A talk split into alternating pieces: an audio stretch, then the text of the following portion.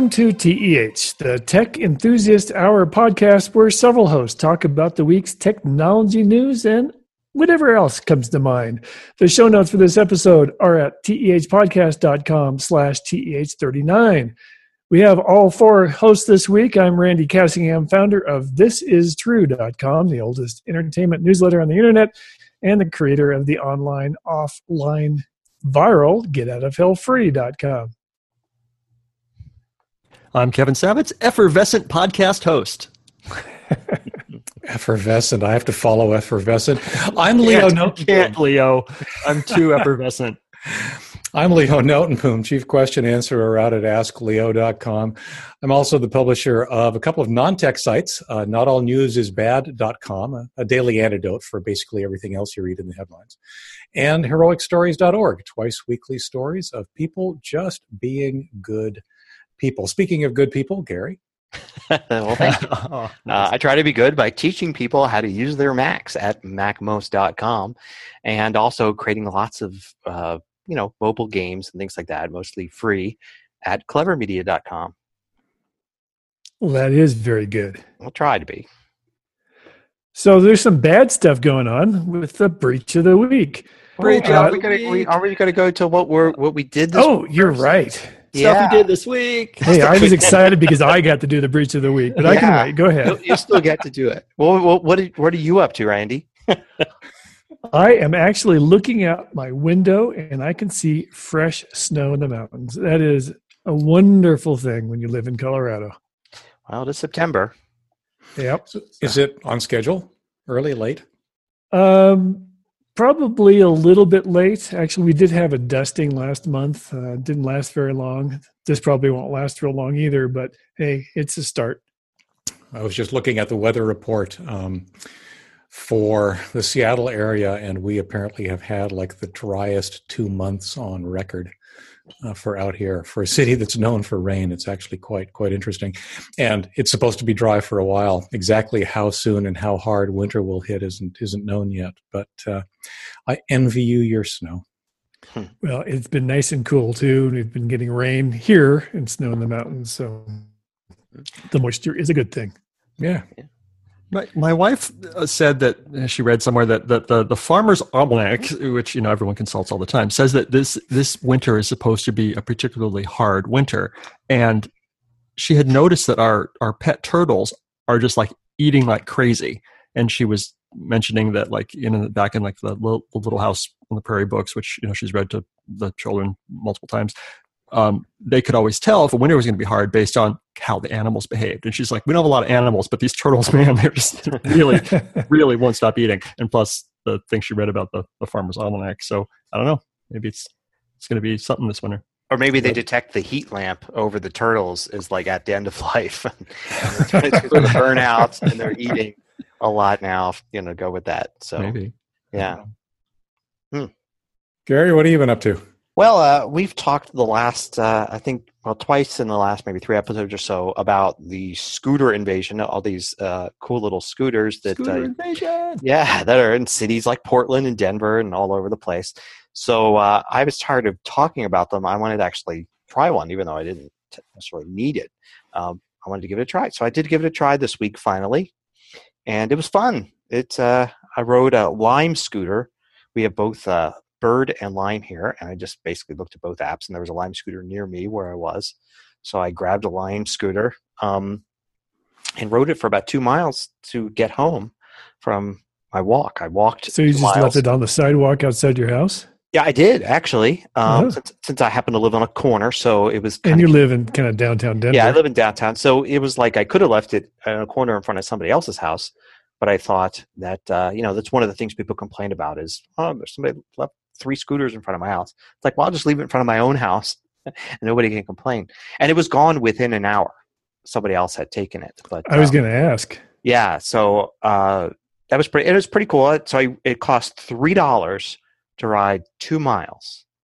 Um, so definitely saved over, say, if I had decided, oh, I'm done walking, I I'll take an Uber home or something. Would have cost way more. Uh, and it was uh, it was fun. They go a lot faster than I thought. Really? or you could also read that as I'm a lot older than I think. but um, no, they you know they go up to 50 miles an hour, which when you're just standing, you're standing up and then moving uh, along sidewalks. Uh, that seems fast. So I didn't actually even use it at full speed most of the time because it kind of wasn't. It scare you. Yeah, Scare frightened. Yeah. Yeah. No, but unfortunately. Denver is the only city I think that you have to use them on sidewalks right now, as opposed to the street. Other cities do the opposite. They say don't use them on sidewalks. You must use them in the street. Uh, Denver's the opposite, and that will probably change. But for now, I wanted to obey those rules, so I did it on the sidewalk, which was one of the reasons I kept the speed low. And another thing is the cracks in the sidewalk, especially in an old neighborhood like mine. It's just it's tough. They have no suspension, so every time you go over one of these cracks in the sidewalk, it's just a whole jolt to your body.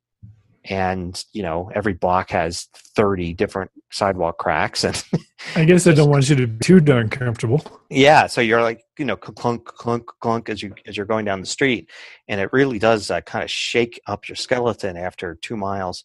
Um, and I could see why I've seen people disobeying that rule and just riding on the street because that would just be nice and smooth compared to uh, to riding on the sidewalk. But it was convenient. It cut down my so it was a 40 minute walk to where I went to lunch, and then coming home it was 20 minutes to get home. So it cut my time in half. Would have cut it down much more if I was on the street rather than on sidewalks. I think. Um, it was very easy to use, uh, so I used an app, you know, the, the official Lime app, and was, all I did was scan the little um, QR code with the app, and it unlocked the bike, made me agree to the terms of service, and then I did Apple Pay, so I didn't have to actually do it, you know, enter any payment information, and then it it was unlocked and ready to go. And uh, when I got to the end, I in the app I hit a you know I'm done riding button, and it asked me to take a picture. So it wanted to, me to take a picture to encourage good parking behavior. Um, Mm. instead of dumping it into a creek or something. Uh, and uh, of course, you could dump it in the in the creek after you take the yeah, picture. take a picture. And then uh, it wanted me to, and also it said so. Uh, And the so- picture of your butt. yeah. So the next rider could find the scooter if it was in a dense area or something. So anyway, so I did that, but you know, it was pretty, you know, just a few seconds uh, to finish the ride like that. And anyway, it was good. I would I'd do it again. I would definitely walk further now with more confidence, knowing that if I don't feel like walking back or I decide I need to get back quicker than the walk will allow, maybe I could just grab a scooter and cut down on some some time. So there you go. Very Cool. cool. Yeah. Yeah. Next next time you do one, just ride it over the mountains. Come over to my house. And go the whole yeah. Let's see. So at 15 miles an hour maximum speed, it would take me. But he's only willing to go days. eight because he's scared. yeah. Well, I'd have to. I'd have to find. Si- It'll I'd have to find a only take you two or three days. I, I don't. I think. I think if you go out of the area, it actually disables itself. Like there's a fenced-in area, like city of Denver. Well, not to mention that run out of battery pretty quick. Yeah. Well, I could, you know, bring bring with me a charger, something, a gas-powered generator. You know? Well, you- yeah, you need a s- you need a scooter on your back that is, and then when your Yeah. scooter runs out of batteries, you switch scooters. And uh, There you go. Well, the um, so They don't have supercharging stations for those? Come Super- on. yeah. the it did actually at the end. It gave me a little thing saying I saved some amount of carbon footprint measurement. You know, overwalking. like microcarbon. well, that's just it. I was like, um, yeah, overwalking. That's not actually true. Maybe over driving, but overwalking, I definitely used more Mhm. carbon than maybe, or maybe Compared to the Humvee, they assumed you would you'd have. Yeah. Get rid a locomotive, compared coal powered steam engine locomotive. Uh, How about you, Kevin? Well, I also tried something for the sake of trying it, mostly to talk about it here. Um, I discovered there's something, uh, a, a service, free service offered by the post office called Informed Delivery, and uh, they they take um, pictures of your mail and email pictures of the front of your mail to you before it is delivered. Um, now, I've known for quite some time that for security or NSA fun or whatever, that the post office takes pictures of all the mail that goes through its system, um, which seems pretty incredible. But now you can opt into for, for at least for the last few months, you you can opt into receiving the pictures of your mail yourself. So I signed up for it, and now every morning, um, around seven or eight a.m., I get a email called Informed Delivery Daily Digest, which sure enough has photographs of the mail, and I usually receive the mail that day. Um, Usually, not always. uh, sometimes it comes the next day, I think. Huh. But um, uh, so I mean, but literally, I mean, so I get I pick pictures of I'm getting pictures of junk mail. I mean, they send pictures of not everything, but oh, here's here's a, a a Dell small business catalog, and here's something from looks like a mortgage or credit card company or something, and and then and then legitimate first class mail as well. So, um, my summary of this is, I guess it's interesting, but it's it's it, I think it's a waste of my time because there's nothing actionable. It's like, yep, here's a picture of the mail that's going to come, and then the mail comes, and that's it. You know, then I recycle it or read it or whatever. But Well, I I, don't think the idea is if you're expecting a check or whatever, Mhm. something important, that you see it's there, and then you know if it didn't show up. right, yeah, Yeah, if That's you've got a questionable uh, uh, delivery person, for example, uh, we've certainly had cases where our regular guy is awesome. I mean, we know him and we talk to him all the time. But of course, he gets a day off every week, and we get a, a substitute. And the substitute is some of the substitutes in the past have been less than reliable, and our mail has gone to the wrong place. So at least that disconnect of knowing it's supposed to come and then not seeing it, presumably you can take some kind of action on that. sure. Um, a It, it that I- actually really makes me mad because I've known about this for like a year. And, you know, what mailbox is more secure and more available to the post office than their own P.O. boxes? Mhm. And they say that informed delivery is available for my zip code, but not for P.O. boxes. It's like, what? Huh. That's bizarre. That's weird. And it's not available in all cities. Um, uh, the person I found this out from, they can't use it. So, but I looked and sure enough, I can. So, okay. you know the PO box thing that would actually be useful because especially if they had an extra feature where you could click on it and say throw this away because that's the, I, I have a PO box mm-hmm. and I rarely get there. Matter of fact, it's like I can't remember the last time I was there, so I should probably get there. It's probably stuff full of junk mail and wrongly addressed mail, and um, or it's correctly addressed to my PO box, but it's I have no idea what that business is.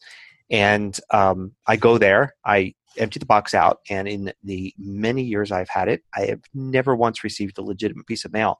So I'd love to be able to get the photos of it, and then actually be able to say. I have this toss, toss, thing. toss. Yeah, Yeah. I, I, I try to go to my PO box once a month. It ends up being like once every three months, and sometimes there's something important there that's been sitting there for a couple months before I get to it. And it would be really be, be nice to not have to check. But when I, whenever I check my PO box, it's an adventure because someone will send my business. It, there's usually a, a, a crazy person who sends uh, my business a, a piece of mail, and it's always interesting. Someone will just like you know be, have a, a handwritten demand for a million dollars because their their printable didn't print out right or or you know someone will ask for technical support for fact zero by you should be giving them double their money back. by ma- I know yeah yeah yeah uh, technical support request by snail mail and there's all sorts of weirdos it's always kind But to be fair, I've had a couple of people mail. me- I have the same mailbox problem, and I'm, I'm also willing to bet, by the way, that half of your junk mail is from Comcast. Um, Yes. yeah, yeah yeah. Yes. Every every time Correct. there's multiple Comcast f- uh, flyers out there, I, and since I'm a Comcast customer, I can't imagine how much of my bill actually goes to paying for the junk mail that I then in turn get. all of it Anyway, anyway, the um, uh, I do get the occasional technical question by physical mail, but I've had people send me money. how do I send an email it's the I've had only people- question I will allow I've had people send me money. They they want to. They they don't trust credit cards online. They don't like PayPal, so they actually write me a physical check and drop it in the mail. Hmm. and what's interesting is I don't make the post office box mailing address particularly easy to find. I don't go out of my way to hide it. I just don't use it. It's not one of your one of my contact methods. So people do actually put in a little extra effort uh, to figure out how to track me down and, and send me a piece of physical mail, which, by the way, is why I have a post office box and not my home address. Well, isn't your PO box in the bottom of all your uh, newsletter mail? Actually, you're right. It is. That's yep, true. That's, that's, from, that's what mine. That's the whole reason I have my PO box. Yep, yep. That's. I'll put it. Let me let me back up. That's one of my PO boxes. I actually have two for various reasons. Um, and you uh, fancy. I know. Me too. Give me a little technology, and I just go too far. Yeah, if they, you know, if the post office actually had some sort of PO forwarding service where it was a PO box, but mm-hmm. the mail never went into a box; it actually was forwarded to you, so it was it masked your address. Mm-hmm. I would I would pay for that, mm-hmm. even though they'd just be delivering junk email, and they would save a, a physical PO box and be able to sell that to somebody else. Yep. Yep. There are companies, services that'll do exactly that. They're just not U.S. Post Office. I'll, I'll have to write a letter to the post office and tell them of my request. Dear Postmaster General. Yeah. What else, Kevin? You got something uh, else? Let's see what else. I uh, that was, that was my geeky uh, thing, and uh, for my uh, my one of my other podcasts, uh, Eaten by a Grue. It's the uh, podcast where we are playing old Infocom text adventure games. We uh, finished a game called Cutthroats, which was a game where you uh, are on a deep sea diving mission to recover treasure underwater, and it's uh, easily the worst Infocom game that I've played. oh. what year is it from?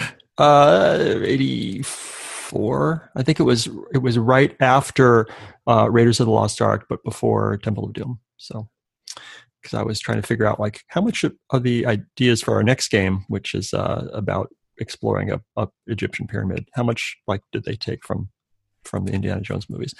So, um, so yeah, Cutthroats was uh, not a great game, but we had fun playing it and doing the episode about it. And uh, the other thing I want to mention is, is just before we started recording tonight, I, I watched uh, Back to the Future again with uh, my kid, and that movie holds up. Sometimes, oh, yeah. sometimes you see a movie from you know the 80s and you're just like mm, you know uh, not as good as i remember but man back to the future is a great movie. It's fun. Yeah. Yep. That is all. I'm gonna, I'm gonna have to look at it again. Well, as for me, I've, it's been one of those weeks where I'm just, you know, churning out answers as best I can. One thing I did play with over the weekend, um, I think you guys know that I record myself recording my podcasts which sounds like kind of a, a, recording of a recording, a meta type thing. But in reality, it's it's another way of dis- distributing the podcast over YouTube and have it be something other than just a static slate. It's actually me talking. But um, I've been playing with uh, the the layout of my little video setup, my little video studio, which is actually where I'm standing right now. Except the camera, of course, isn't turned on. Uh, I switched from having a uh, uh you know some bookshelves and stuff in the background to going green screen. Um, our uh, mutual friend uh, david lawrence made some suggestions based on a uh, uh back uh, background or how things happen in the background uh, video i did a couple of weeks ago to improve my lighting. I've dramatically improved the lighting in here. But basically that's what i was doing. The one thing i ended up doing in response to another friend who commented on the quality of my audio. It was one of the recordings I made yesterday, I think, or the day before. Turned out to be the, the moral equivalent of three tracks. Normally, I'm recording the screen and my microphone using Camtasia, and then I'm using my SLR, my DSLR, to record the actual video of uh, my talking head. But this friend suggested that I should try recording with Audacity and then running some of the post processing through Audacity. So those are the kinds of geeky things that I play with when I'm when I'm you know curious, uh, firing up all those things and throwing three different tracks of video and audio and God knows what. Uh, all back into Camtasia, by the way. Camtasia is screen recording software. I get that. That's its claim to fame. That's its primary uh, purpose that most people think of it as. But in reality, its video editor is wonderfully straightforward. I'll just say straightforward, especially when you compare it to professional things like Final Cut or Adobe Premiere. So I've been doing all of my uh, screen editing, all of my video editing in Camtasia. So lots more playing with that over the weekend and nice seeing what else pops out.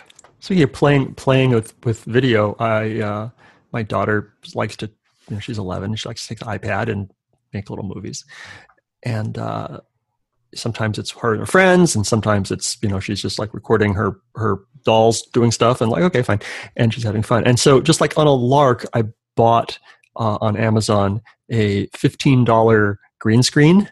It's basically a it's a green sheet that's mm-hmm. the, the, right color to to do uh, uh, chroma key, and uh, it's just been sitting here in my office for a couple weeks, and uh, and then just out of nowhere, she like mentioned like, oh, I you know wish I could do my something, you know, a, I was in a forest or something. I'm just like, mm, you could use a green screen, and she like just like knew exactly like what I meant. And she was just wow. like, oh, I wish we had one. I'm just like, look, look, look in my office. I think it's sitting on the bin over there. so we spent like the next hour and a half playing with green screen. Uh, and we just had so much fun. I mean, the, the quality was just, of course, terrible, and and uh, we didn't know what we are doing, and the lighting was bad and stuff. But you know, there's there's video of her floating in space and getting lost in a forest, and then you know, like it's like, oh, you know, if you do it do it like this, you can uh, have an invisibility cloak like Harry Potter, and we, had so much fun. Um, making terrible green screen video. That's awesome. Yeah, my green screen literally is just a a, uh, a big piece of green cloth that I also bought on Amazon, and actually still has um, the folds in it from getting shipped out here yeah. a year or two ago.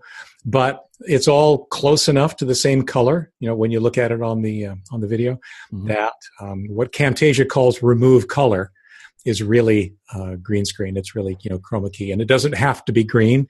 It's just convenient that it is. Mm-hmm. and uh, it actually works amazingly well. Although I do have to remember not to wear my green shirt. we used uh, we used uh, iMovie, which has a, a nice chroma key function too. Cool. Yeah, I think most of them do now. That's it's it's one of those things that people kind of expect. Yeah. I saw your test video that you posted over the weekend, and mm-hmm. when you turned off the chroma key so you could see the the material behind you. Right. I did notice that it had a lot of folds and wrinkles and stuff in it, and it's it's really neat how that just doesn't matter.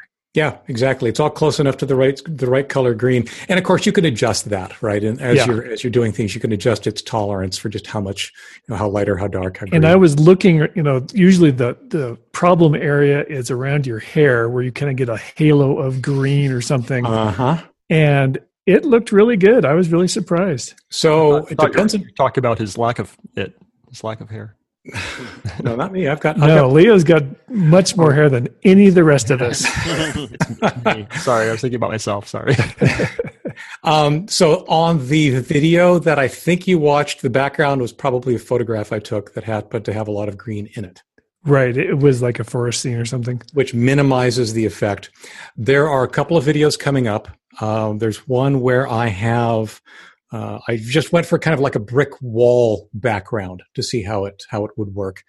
And that definitely, I've got a bit of the green halo going on. Uh, since then, I've switched to a more solid color, or I should say a, grad- a color gradient using what I consider Ask Leo blue uh, to white which isn't green, but that and a little bit of tweaking with the color picker uh, allowed me to actually make it look pretty good. So I'm, I'm actually pretty pleased. But yes, that was a big problem at the very first is if you just take the, the default settings and throw yourself against like bare white, then absolutely you're glowing green. It just doesn't look pretty. So, so the thing about green screens are, is we don't we're not going to need them for very much longer. Um, the augmented reality stuff.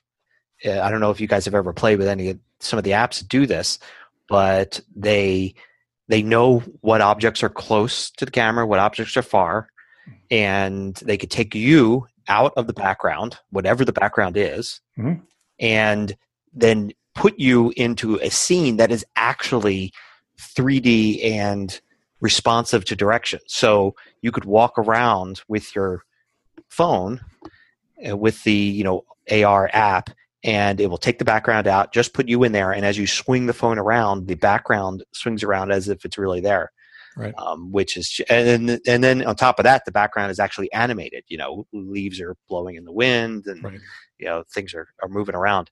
So uh, some of the stuff is I've played with. It's you know you can't do that much with it yet because you know they've only been working working with it for a short time, but pretty soon technology's there to actually uh, just do some amazing stuff. Just you know, just a button on your phone, and now you're you you're not just on the roller coaster, but you can actually move the camera around you, Right. and you see all angles as the roller coaster is actually moving, uh, you know, through its sequence. So anyway, some really cool post green screen technology just just coming, you know, this year and and beyond.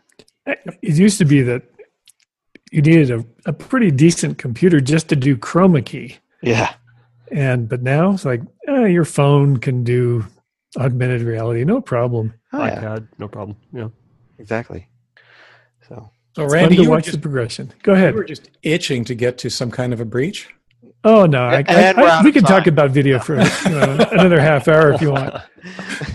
So this Google engineer, you know, back when I worked at uh, NASA's Jet Propulsion Laboratory, we had these little key cards where we could go in the door. You know, we we just wave the card in front of the the reader, and it would let you in.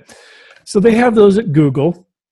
And this Google engineer, presumably a network engineer, was watching the network traffic of those systems just coming over their network and, and he noticed that the different packets looked very similar and if it's encrypted it should look random not similar. So he started looking into it and realized that he could figure out how to open any door he wanted. The first one he did was his own and just looked up and, and you know listened as his door lock clicked to let somebody in that there was nobody there and there was nobody waving the card in front of the reader and realized that he had control over every door in the entire facility and the the reason was he figured out was that they had hard encoded the security the encryption certificate in the hardware rather than using something like TLS that would do handshaking and, and do a different kind of key every time. So it, this is only a particular company's product. It's not every darn you know key locking system in the world, but it just kind of goes to show that you got to watch this stuff and, and see how it is they're implemented, especially when it's a security device. And you know, if it can fool Google, it can fool any of us. These Internet of Things devices that we have in our house or our office are vulnerable The uh, or To the can be. to the extent that Google made a mistake, the the mistake they made was one of of omission in that they didn't audit the uh, the traffic from these devices earlier, and or they allowed this traffic on their own internal network. But yeah, it's uh, it's uh, interesting when you can actually literally hack your way into Google. Yeah, I just this only came out today and it really caught my attention when I saw it because I've used these things before. They're really neat.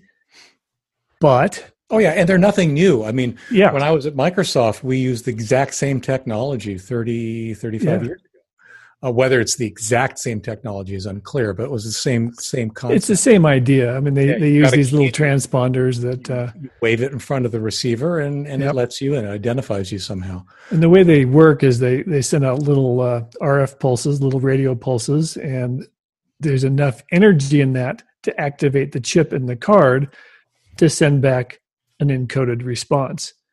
And, uh, you know, they've, they've been around, like you said, for 35, 40 years. But eh, even back when I was doing it at JPL, it I did notice that it was all going over a network and to a computer that was on the security guard's desk. So he could go in there literally and Right. lock somebody out if he needed to, like somebody got fired or whatever. Right. So, you know, it just goes to show how vulnerable some of this stuff is. Very cool. But that's all I had to say about that one. Sure. To uh, to switch gears completely, I can't even think of a segue. Maybe one of you guys. Um, I ran across an article this afternoon, Centuries Old Plant Collection Now Online, a treasure trove for researchers. Uh, to quote, funded by the National Science Foundation, the Mid Atlantic Megalopolis Project will put about 800,000 records from about a dozen herbaria uh, online via high resolution photos of plant specimens that, spec- that span the urbanized corridor from New York City to Washington, D.C. Now, I'm not a plant guy. I, am not. Um, the fact, you know, the fact that this is plants doesn't really excite me. What excites me is here's yet another example of a bucket load of really valuable information becoming accessible online. Um, it's it's one of those opportunities where, one of those situations where we've got this wonderful opportunity with the internet and the way we're storing data, the way we're collecting data, for us to make that data available to many more people than otherwise would be. Mean, you can imagine, you know, people in the past would have had to have traveled to this specific um, location to actually see these uh, samples in person.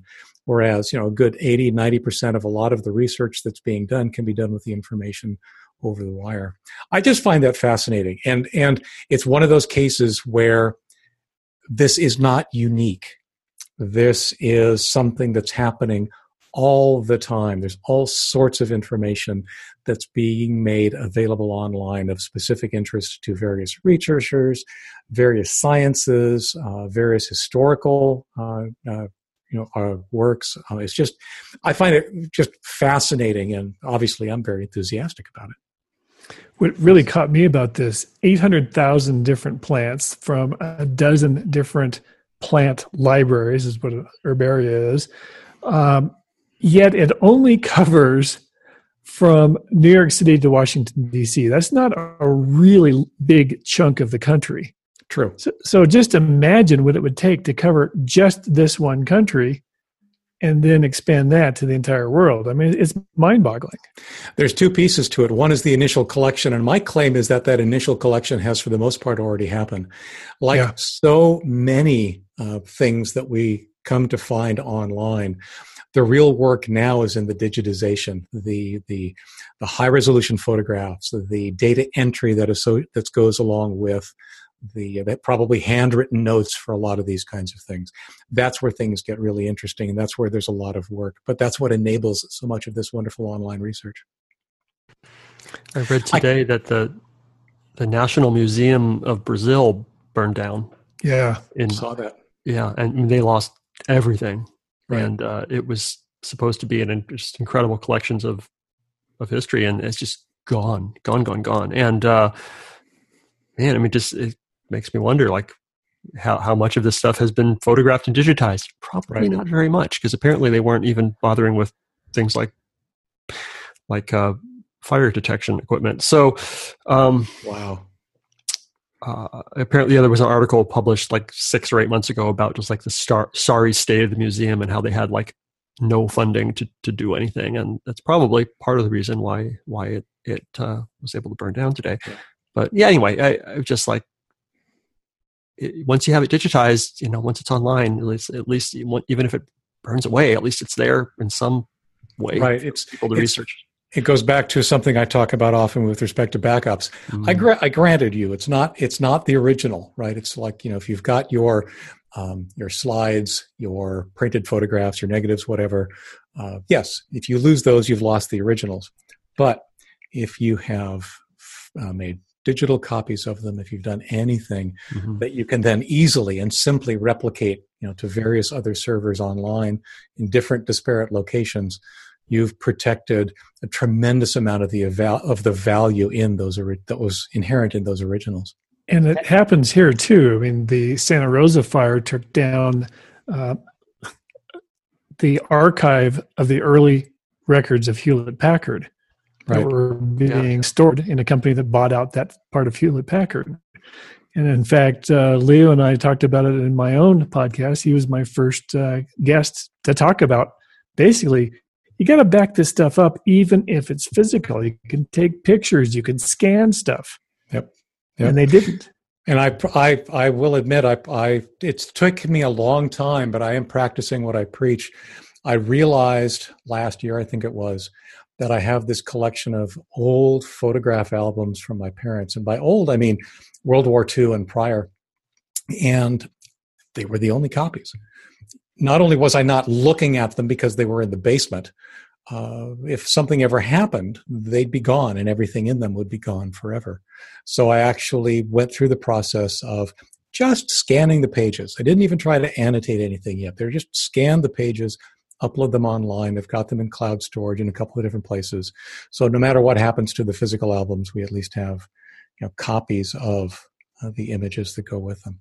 You know, when I was uh, in Hungary, I, I did go to the their national museum, and uh, it, it made me think of this. You know, I wonder how much of that the museum in Brazil, while maybe not digitized by the curators, it was digitized by tourists like mm-hmm. me who go through museums and take pictures of things. And if, you know, so it's not the kind of thing where, you know, say 40 years ago, you know, maybe there's a few precious photos somewhere lying around. There could actually be online right now on cloud services and people's photo collections, lots of photos of that mm-hmm. stuff. Of course, the weird thing about the one in Hungary is they actually had a no photography policy, but you could pay for a photo badge and so you paid extra and you got this badge you wore and that said that you're allowed to take photographs inside the museum. I had that too at the uh, the salt mines in Poland. Yeah, you needed to pay a little extra to take pictures. Like, okay, sure, you know. Uh, oh yeah, I did. I right away, even though I only took like a handful of pictures. Yeah, I did. It was only like came to like two dollars more or something, and I had my camera with me, and I was like, uh, you know, it's it, it goes to the museum. It's you know, it's fine, but uh, but it makes me wonder the wisdom of that. You know, maybe it's better to have tourists going through as long as you're not using flash or tripod. Uh, right. You know, but you know, going through and taking tons of pictures. You know, di- digitize that stuff to death. Yeah uh, crowdsource the, the digitizing of the museum's artifacts. The uh, the only concern is uh, there's no concern for the stuff that's on display. The problem is so many of these museums have so much that's not on the floor. That's yeah. actually not on display. That's not accessible to folks with their. Cameras. Usually, the majority of the collection. Usually, the majority. They're constantly rotating things out, which is great because you know then of course the digitization kind of sort of happens. The we'll call it passive digitization as as uh, you know people come by and, and, look at these things, but still uh, there's so much.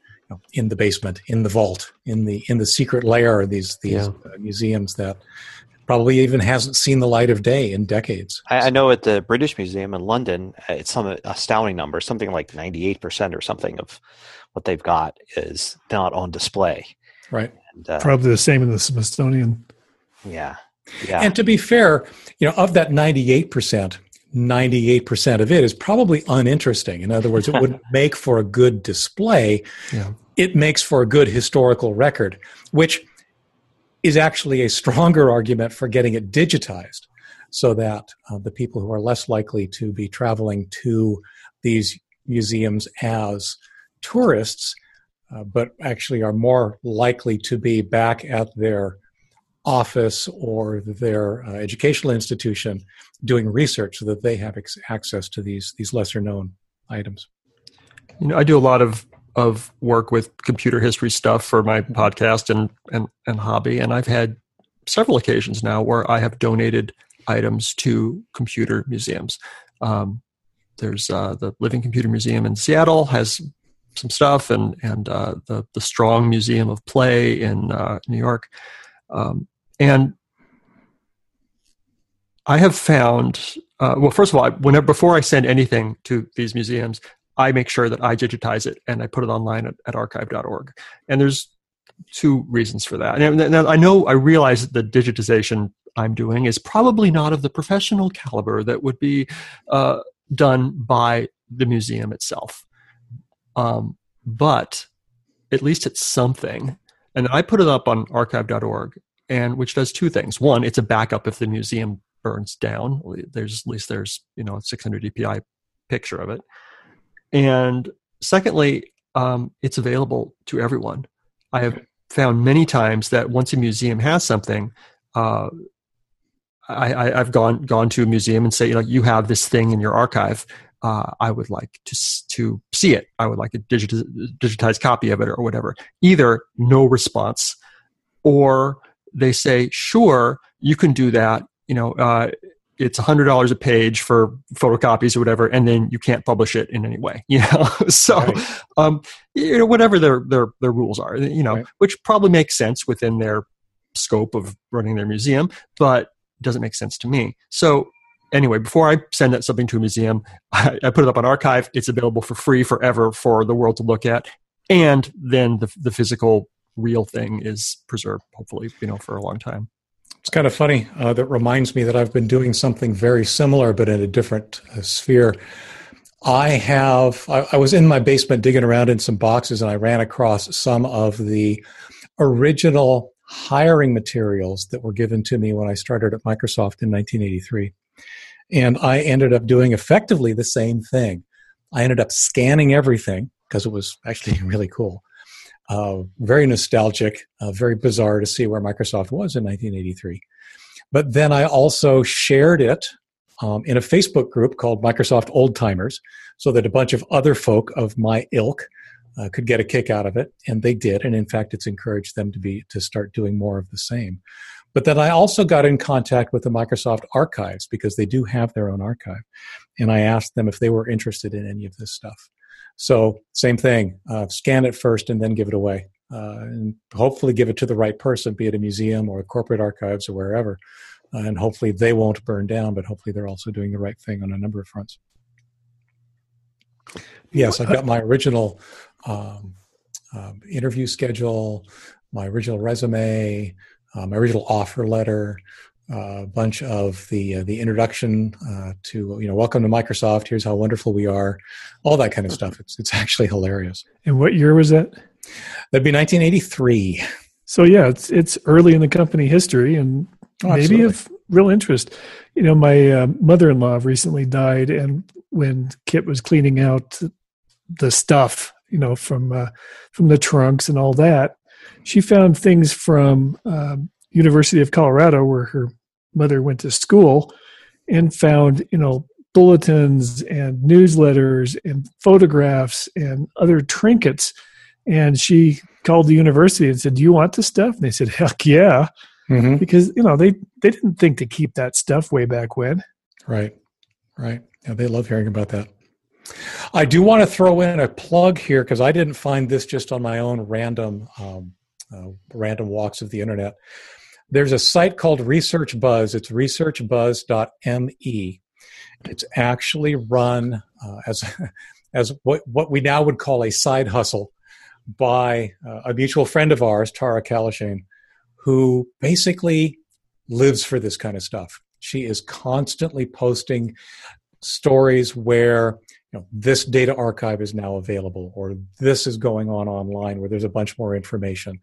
Uh, it's actually an incredibly, incredibly valuable service that she runs, and it's totally free. Uh, she's got a Patreon if you want to throw some money at her, but it's one of those things where there's just if you're interested at all in online research, online information, online news, um, and w- one of her areas of expertise is also how to filter through a bunch of the data that keeps coming at you in this fire hose of information that we're all faced with. So it's it's just something I can't recommend strongly enough. Researchbuzz.me.me and uh, see what you find. It's it's very very interesting interesting stuff. And we'll put a link on the show page. Yep. And Tara's a Tara's just a cool person too. So she's seconded to all that. It's a Yeah. great, Indeed. great tool. All right, Gary, what have you come up with Yeah. lately? Well, uh, in, in trying to put the enthusiast and tech enthusiast, but we're actually doing a really good job of that this week. Um, Yay. there is. Uh, it's ha- do you guys remember the Sony Aibo? Yeah, Yeah, vaguely. None- none of you had. I didn't have one, but I, I who think- could afford it? Yeah, I think it was like two grand, or it- they, two grand, or, and there were cheaper ones. But anyway, for those that don't know, around the year two thousand, back in the year two thousand, um, Sony had a little robot dog that you could buy, and it was this cute little thing that basically did some tricks. Walked around, it responded to voice commands. You could pet it, and it would wag its tail, and had a little bit of personality to it. It was kind of at the cutting edge of of robotics and AI, and it cost like two thousand dollars. Um, it didn't sell very well. Uh, it kind of limited to what it did, but it did have fans, fans that still have the original uh, one around. Um, and they eventually discontinued it and everything. Um, and now they've brought it back. Actually, last year they came out with a completely new model. Um, so it's a total reboot of it, uh, not like continuing the old line. Um, they did it in Japan, and then now the news is that they're making it available in the United States. Um, it costs even more now, but uh, some interesting things about it. So, so it's a robot dog. It's, it's small, right? It's a uh, tiny little dog, but um, and it's runs on batteries. Uh, it the new one is actually really quite capable, as you would imagine. The difference between the year 2000 and 2018 in terms of this stuff is incredible. So, I mean, the old one had like a really weak processor in it, and and had some had almost no networking in, in it, like couldn't communicate with anything. This one's got 64-bit quad-core processor. It's got not only modern Wi-Fi, but 4G LTE connect, so you don't even need the Wi-Fi. It's got a front camera. It's got the eyes are actually two OLED displays. So kind of like Apple eyes displays. So the eyes can basically blink and stare and look around and really display anything. Um, it's got microphones. It's got speakers, so it can hear you. It can it can bark and make noises. Um, it's using in its artificial intelligence some of the stuff that has been developed for cars for navigation. So the idea of mapping the surroundings. I'm scared. No, no, I don't um, know. Yeah, yeah. so it's got some really cool tech in it, and of course the AI is far superior to anything from back then. Not only that, but the processor and the RAM and everything is far superior to be able to to run that kind of thing, and it's cloud based, so it can kind of be updated and and kind of draw on stuff. Um, I'm really curious, you know, I think the time is right for this kind of thing because a lot's happened in the last 18 years. Uh, you know, some of the things that I thought of immediately when I saw this was um, people are a lot more intimate with their technology now. I mean, think of the year 2000, right? Way before smartphones and how now people are attached to their smartphones, right? And they, they panic when they think they've lost it or didn't bring it with them or something like that. Um, people have social media, which is a whole new way of interacting with technology. Um, in the time between the last Aibo and this Aibo, we've gotten these little you know room vacuum cleaners, right? Like the Roomba and everything. And people have actually treated them as pets and personified them, right? Give them names, uh, talk about how they act and everything like that. Um, they don't even have eyes. They don't even have eyes. They're not meant to be pets. They're just whatever. And people are kind of personifying something that just almost vaguely can be personified, let alone this robot dog, which is actually built for being, you know, personified and being a real thing. Um, and also, you know, with social media now, I think there was a big fan base, or I say really a small fan base, but a fan base of these original ones. Now you've got social media that connect people that want to be fans of the new one. So I think that could be exciting. Um, Plus, think about the tech, the tech in here. So you have this this thing that can navigate around your house, and it's got a camera in it, and it's connected to the internet. I mean, I'm thinking for security, you know, it's like I said, if installing cams all over the place to check on your house when you're gone, you could have your dog programmed to walk around the house, you know, once every other hour, and do so, a two minute video upload so it's a guard dog. It could be a security camera dog, or, and it could even do things like you wouldn't even imagine. Like, okay, tell it to look out this window, or look uh, through the mail slot, or you know, check out something in the house. Oh, you know, I'm getting alert from the HVAC system. Have it go and and look at the front and see if there's a red warning light on it or something. You could do that. It, it's smart enough it, to go back to its charging station, so it can actually run around the house and then when it's getting low on batteries, it'll go back to where it'll charge. So you don't have plug. to charge it. You know, it, will do the charging itself. Anyway, I think this could be really interesting um, now, and, and, also think of the you know the audience for it, like uh, you know young people that maybe live in places that don't allow pets. Uh, or that travel a lot, right? One of the problems, you know, as Leo and I know when you're traveling, is you've got these dogs that can't come with you. And what do you do um, you know, you have to find uh, dog sitters and you know that kind of thing. But with robot dogs, you just turn them off, or you pack them in your or, suitcase, or or you actually could, but you could take them with you more easily. But you know, or they could be sentries, you know, around the house. So you don't have to worry about leaving them on their own.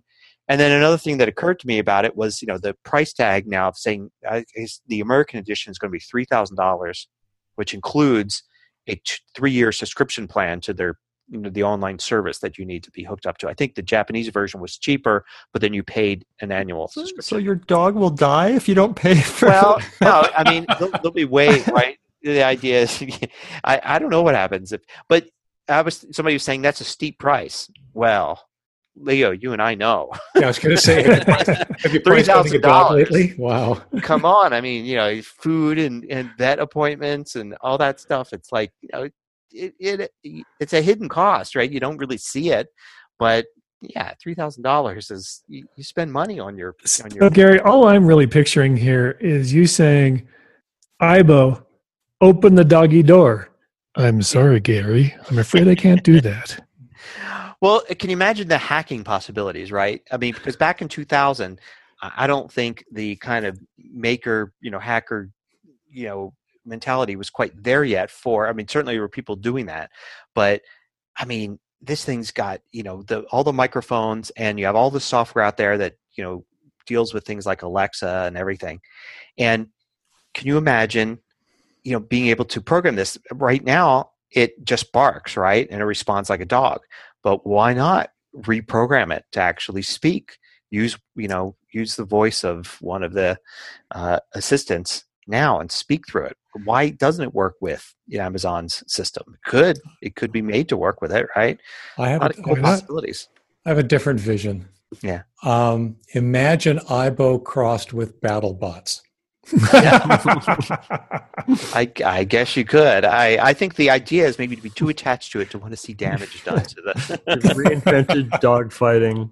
Yeah. So you know, I I totally get your interest and your enthusiasm for the tech behind this thing. It's really neat. Yeah. What I see is $3,000 for a mechanical dog, while at the same time, all these shelters all over the country are destroying oh. real dogs because people don't want them. Things just got real here on the TV. I know. I, that, you know, I think it, it needs to be addressed. I mean, what could that three thousand dollars do in a in a humane society well but if shelter. you can't if you can't have a dog for whatever reason it could be allergy i agree could be your your home situation could be travel whatever it is if you can't have a dog then the 3000 and you're probably not saying the options are $3000 to the kennel or $3000 to a dog you know you're probably saying $3000 to this dog or $3000 to a, a, new tv you know or something. There um, actually there actually is another scenario that i think is really really lucrative for the, a lucrative market for this and that is um, hospitals nursing homes um, elder care uh, folks who you know literally they can't take care of a dog even if they could have one and yet the companionship albeit artificial um, can actually add a lot of value to their lives. And I think that that's a, this is an opportunity, maybe not necessarily for a dog, but other types of, of animatronic, if you will, devices like this. I think there's some opportunities. Right, because they have had there was that kind of uh, like sea lion little creature that they created that for elder care for you know right, that right. and that there was a lot of positive results now the cool thing about a dog is uh, microphones and cameras. So you have your, uh, you know, uh, older family member living on their own, and you give them this thing, and it, there's oh, little companionship. But also, you can't get through to them.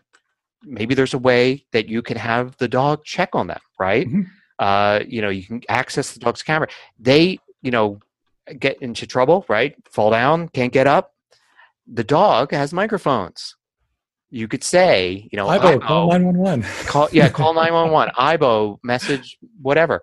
You know, so there's a lot that could be done there with uh, elder care there with a, a, a, and then, you know, you, you talk about $3,000, certainly that's nothing because some of the things you're spending money on to, you know, the technology you're spending money on to help an elderly person live alone or, you know, in a situation like that, three thousand dollars isn't really that big of an expense for what it could do. Now, none of this stuff I'm talking about, I think Aibo actually does right now, but it could.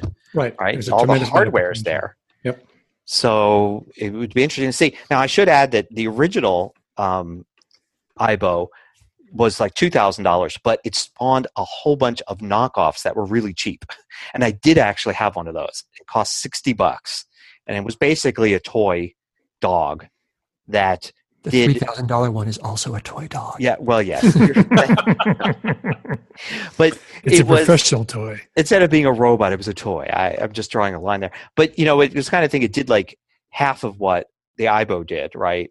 And it was much simpler. You know if you wanted to fetch the little bone you had to actually put the bone near near it in front of it and, and it used magnets to detect it. So it was kind of fun to play with um, kind of thing. Uh, and the same thing may happen again but i think it might happen in a different way because you know now that we have cheap processors and cheap you know much cheaper hardware parts and things like that the there might be this $3000 one and there may be a you know $800 one that maybe does actually you know is actually programmable you know? It's kind of the android tablet of the of the robot dog world. You can actually then customize it and say this is for elder care. This will actually you know make, this will actually ask for attention uh, once every three hours, right? It would be great to have this dog actually bark for attention once every three hours and have the owner have to say, oh, quiet down now, or something like that. And if the owner doesn't say anything, Something like that. there's an alert, right? That, you know, A, there's no response and the dog is barking. Maybe somebody needs to check on room, whatever. Well, maybe you don't need to call 911, but at least it could go looking for yeah. The person and, you know, are they in the house? Are they on the floor? Exactly. Are they? Yeah. Grab a. I mean, using facial recognition. Oh, and Aibo does use facial recognition too, um, and I think voice recognition, if I remember correctly. So it can actually respond and develop relationships with individuals in your household. Um, but yeah, have it do that. Have it. Uh, I mean, there's, yeah, there's all sorts of really cool possibilities. And if you think of uh, having some sort of, uh, you know, more generic robot type of thing or surveillance device might not be so friendly but just introducing this simple dog with the charging station up against the wall and saying it's fun. It just will play with you and all this. And if it barks just tell it to be quiet and it will leave you alone. And now suddenly you actually have a system that will help somebody who needs who needs help in place kind of in disguise. So anyway Cool stuff. yeah yeah really cool stuff Kevin, you want to touch on the Apple One thing that's going to the other extreme of the technology timeline, but I think it's an interesting one. relatively short. Sure. Um, the uh, Apple One computer came out in uh, 1976. It cost six hundred sixty-six dollars and sixty-six cents, and uh, it's a pretty rare computer because um, they first of all they didn't make that many of them, and second About of all, 200. yeah, about 200. And uh, second of all, when the Apple II came out, uh, Apple had a a buyback program where you'd send them your Apple One, and then you'd get a big discount on your Apple II. So there's not a lot of them out there. Um, and one is going on sale soon. And there's an article in the Seattle Times. Uh, title uh, headline is uh, "Only a handful of Apple One computers exist. One is expected to fetch three hundred thousand dollars." And it's kind of a breathless article about how an Apple One's going for sale and Steve Jobs' rare, you know, uh, buy now, that sort of thing. Um, and uh, I, I got to say, if if you are someone who is in the retro computing, old computing hobby like I am, um, it's like, uh, oh, it's an Apple One for sale, another one. Okay, that's fine. Move on. you know, um, I just want. I, I feel like these aren't. I mean, they're rare, but they're not as rare as an article like this makes them out to be. Um, well, it claims that there's only 60, right? 60 uh, still exist, yeah, so apparently. just so- yeah, that may seems- that, that, that they know of.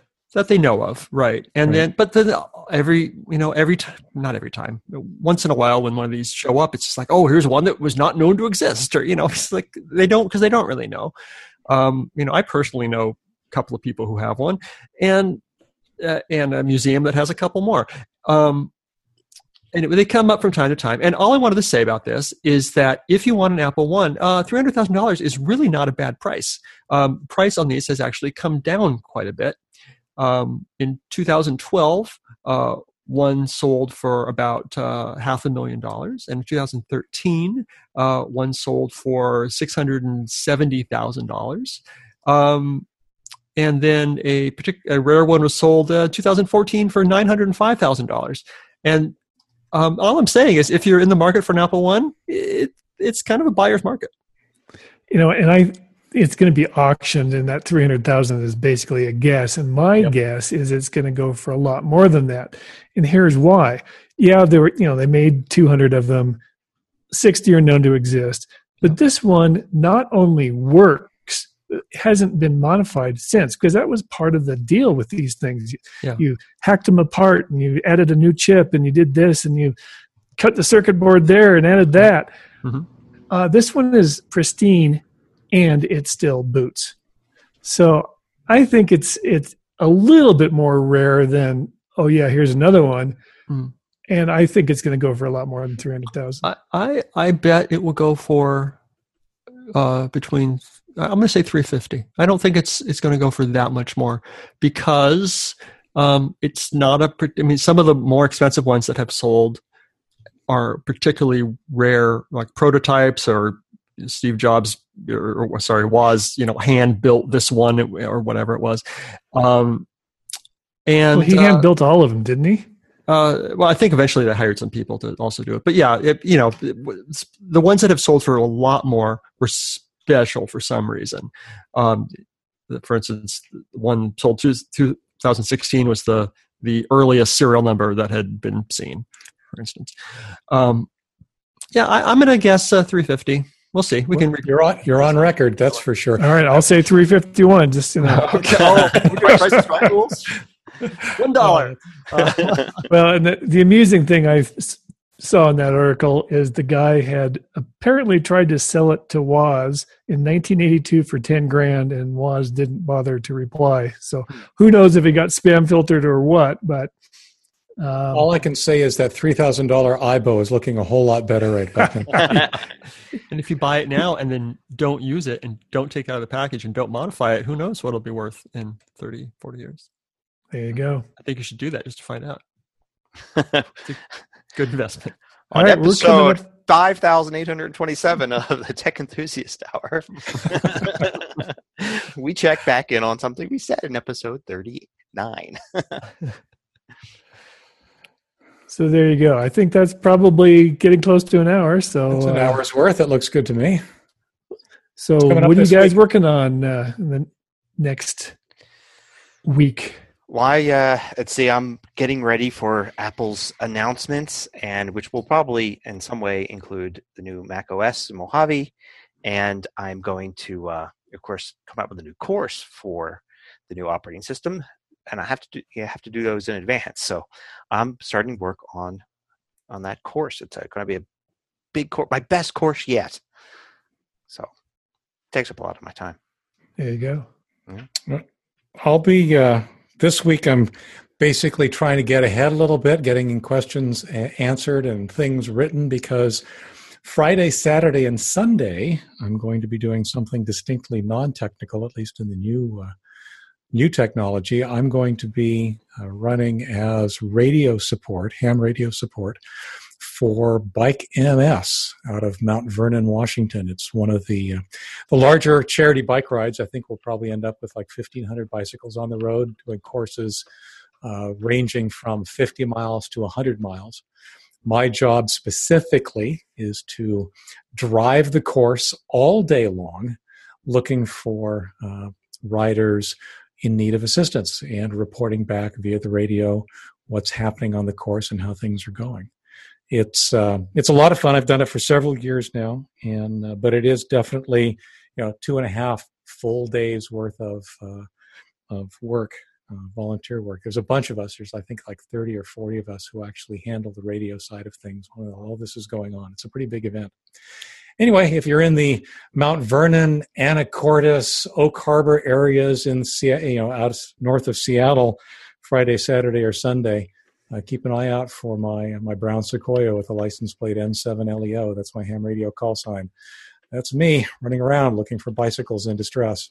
Are you going to bring along some corgis to to run out and like lick the face of any bicyclist that Unfortunately, is? they frown on that, and it is Yeah. a pretty long day for the dogs as well to be stuck in the car with me. So, no, no, they're staying at home. I'll uh, be out there on my own. Get the little thing of brandy, that little barrel of brandy underneath the collar. No. You know? I had it. If I had an Aibo, it might be different. Yeah, there you go. On a corgi, the, the little barrel just drags in the ground. It's well, it's got to be like one of those airport uh, liquor bottle size things underneath. Or a CamelBak type thing where they're wearing it on Yeah. their back. Yeah. Uh, the next weekend, I will uh, be being I will be at the XOXO Fest, which is an experimental festival for independent artists and creators who work on the internet. It is in Portland. I'm in Portland, so I'm going to be there with some friends and uh, check that out. Fun. All right. Well, I don't think I'm doing much of anything. So uh, just whatever comes up on my to do list. Alrighty then. All right. Very boring, I know. All right, let's wrap it up. The show notes for this week are at tehpodcast.com slash teh39. And as always, you can find us on Facebook or Twitter at the TEH Podcast. Thanks for listening. We'll see you again here next week. Bye. Bye bye.